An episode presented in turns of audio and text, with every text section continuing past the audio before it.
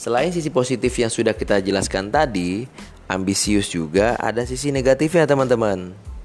Memiliki keinginan yang keras untuk menggapai sesuatu memang hal positif, boleh-boleh saja, asalkan jangan berlebihan. Soalnya, orang yang memiliki sifat ambisius biasanya mengalami mudah depresi.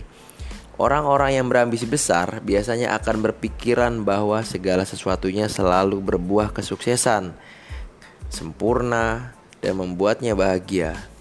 Tapi ingat, orang ambisius pun tak selalu sukses ataupun mendapatkan hasil yang sesuai keinginan.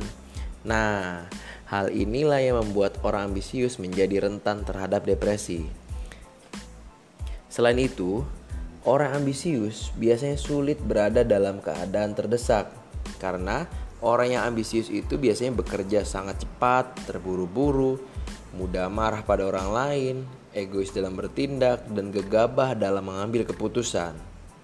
Orang yang ambisius itu nggak mau kalah dengan orang lain teman-teman. Ini hal yang tak patut untuk dicontoh.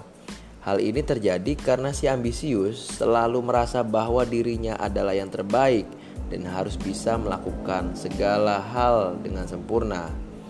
Orang yang ambisius juga biasanya akan merusak pikiran, kelelahan, selalu gelisah, stres, bahkan meningkatkan resiko serangan jantung. Waduh.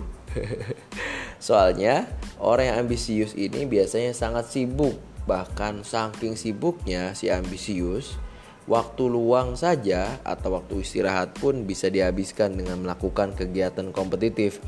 Jadi teman-teman, selain sisi positif ada negatifnya. Jadi teman-teman silahkan jadi ambisi tapi berambisilah dengan bijak. Terima kasih